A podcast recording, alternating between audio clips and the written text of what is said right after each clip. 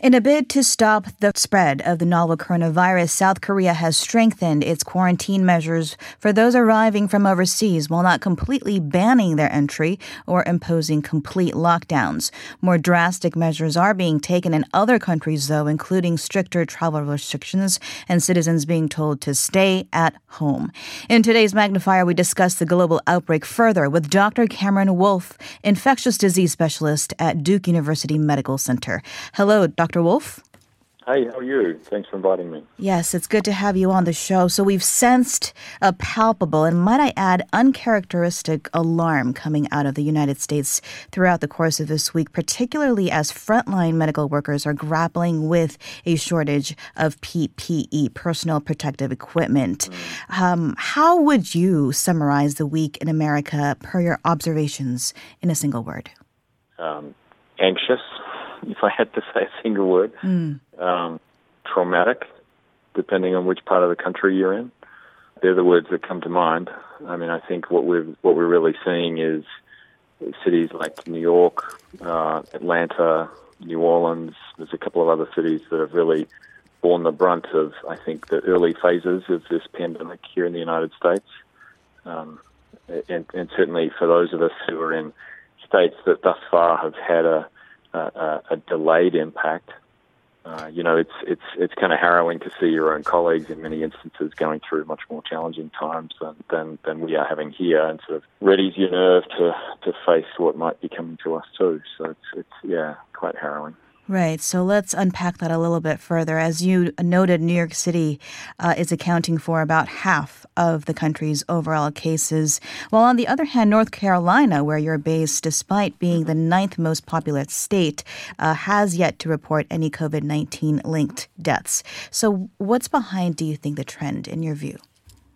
Yeah, I think there's a, I think there's a few things to unpack there. It's a really great question. Most of it, I suspect, is is actually due to a mixture of preparedness, a mixture of uh, social distancing that comes naturally um, with one state more than the other, and I'll get into that. Uh, and then probably um, you know a few sort of individual factors of those two states. Likely, the biggest thing, honestly, is just the fact that when you look at New York City, particularly Manhattan, mm-hmm. you have a dense population. You have a population that um, frequently travels on public transport to and from work. It's a congregation that sort of lends itself to um, transmit, ready, ready transmission of respiratory viruses. And I think compounding that, honestly, you've got a city that has uh, widespread international travel, and uh, what's been well documented, I think, is some inadequacies, frankly, in the screening and testing capacity of, of many jurisdictions in the United States. And so, honestly, that probably let virus get out of hand earlier before that was recognized. The difference in North Carolina, I think, is is almost exactly the opposite. We do have some international airports, but the volume is less. Mm. We actually have, for our population base, quite a density of pretty effective academic medical centers with a very good track record of public health infrastructure. We still have the same testing you know, limita- limitations, so I'm not going to say for a minute that we're perfectly prepared. But we're also a, generally a rural state that's much more spread out. Mm-hmm. So I think we've sort of had some natural geographic and social advantages. We've had relationships with universities in China also, so we kind of knew this was coming from early January and had a bit of time up our sleeve to prepare. Good to know. So, people are being asked firmly to stay home and practice social distancing, um, but the global curve has been rising more steeply. In fact, the WHO Director General Tedros uh, did notice this week that it took just 67 days after the first reported COVID 19 case to reach that 100,000 case worldwide mark, 11 days to reach 200,000, and only four days to hit the 300,000 mark. And of course, just recently we already heard the U.S. has surpassed China for the most number of infections. Should we expect to see the accelerated growth in confirmed cases continue in the coming days and weeks? I think certainly for the coming days and weeks, uh, yes. I mean, uh, part of that is going to be simply a recognition of a lot of cases that we that we would have in the past perhaps not noticed. I think you can put a lot of social isolation, like if I put perfect social isolation barriers in place today, I still would have a lot of people incubating their disease from the previous 14 days who are going to be yet to present even great public health measures at this stage are not going to necessarily slow that number immediately, although they will have benefit, and I, I would not want to underestimate how important that's going to be. You know, in fact, the cities that have done a great job and the, and the jurisdictions that have done well to curb the spread have in fact been places like Korea, Hong Kong initially, Singapore, places where they can have really tight sort of control over social gatherings and movements, um, despite being large metropolitan areas. So, yes, it's important. Will it have an immediate impact? I, I don't think so. I think you'd expect to see those numbers continue to rise for at least a week or two at quite some rate. So, social distancing as a strategy, is this the only option, or is there something that we can do better to slow the infection rates? You know, I think there's two messages folded into that, isn't there? There's social distancing if you remain well, because I don't want you to get exposed. But then the other side of it is if you are going to be exposed and become symptomatic, um, I need you to, to, to recognize your risk to everyone else and take yourself out of whatever work situation you're in. So you know, that's all well and good for the general community. That impacts us in a hospital setting in a different sort of way.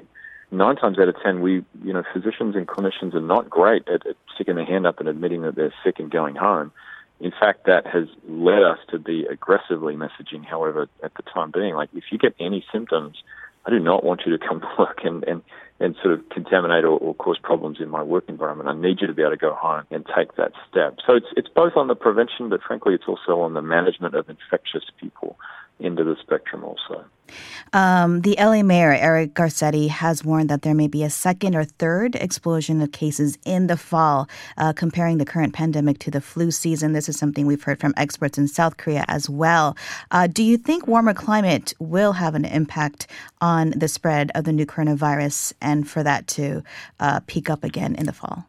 Yeah, you know, I don't know that we know the answer to that, to be brutally honest. Mm. Um, you know, coronaviruses less so than say flu or other respiratory viruses don't have a perfect seasonality. I mean, that's certainly our hope. I think the part of that that ties in really importantly here, though, is pandemics occur when you've got large, widespread um, lack of immunity to certain infections. And to, none, none of us had seen coronavirus before, so as a broader sort of um, world community, we had no immunity to this at all the better we do at flattening a curve and preventing infection, it's great to stop our hospitals becoming overwhelmed in that sort of surge of cases. But it does, in fairness, leave many of us yet to be infected and therefore prone to subsequent relapses of infection, uh, sort of sort of mini pandemics, if you like, that can continue to roll on. And I think you see that with many viruses. If you want, if you wind back to ten years ago when H1N1 first emerged, in fact, we saw just the same thing. We saw a very large peak in 2009, and yet subsequently that, that has sort of merged into become the standard flu for the remaining seasons ever since, as more and more people were eventually cumulatively infected. I actually think it's pretty likely that that is a correct assumption that we will have further small waves in South Korea. I think this is relevant there because, in fact, you did such a good job early on and should be utterly commended at, at bringing this under control um, and yet you therefore still have quite a large populace that's prone to subsequent infection and need to be careful about it. Absolutely. And we've already seen uh, these secondary waves here in Asia. So we are keeping an eye, especially on the influx of uh, Koreans and, and expats returning to the country. I do want to make sure to touch upon the work that you're doing uh, at Duke University Hospital to test a potential COVID 19 treatment, which I understand is the furthest along in terms of development for this type of study. Could you explain? Yeah, so we're testing a few things here, but the main one is is a drug called remdesivir. It's a direct targeting antiviral, which actually has quite a broad array of activities, but specifically also against coronaviruses. And the idea here that's quite different is that this is a study that is adaptive in nature. Most drug studies are very fixed in the way that they evaluate people throughout the whole study, and then you have a look at the results here, because of the surge of cases and the surge of good research that's occurring at the same time, we want to be able to incorporate some of that extra information as we go and actually sort of have a periodic review of the data that we're seeing so that we can make adjustments and respond to the pandemic as close to real time as possible and yet still maintain the scientific integrity. So we think this not only gives us a quicker pathway to get an answer as to whether this drug remdesivir is going to be effective, but if we find that that's the case, we can then go on and modify the study to find out even more details about how best to make it helpful. Um, and that's not just at Duke, that's actually a multi center, multi country uh, study um, funded through the NIH to, to really try and get at that answer as quick as possible. Thank you so much for your time and insights today, Dr. Wolfe. Hey, no problem. Thank you. That was Dr. Cameron Wolfe, infectious disease specialist at Duke University Medical Center.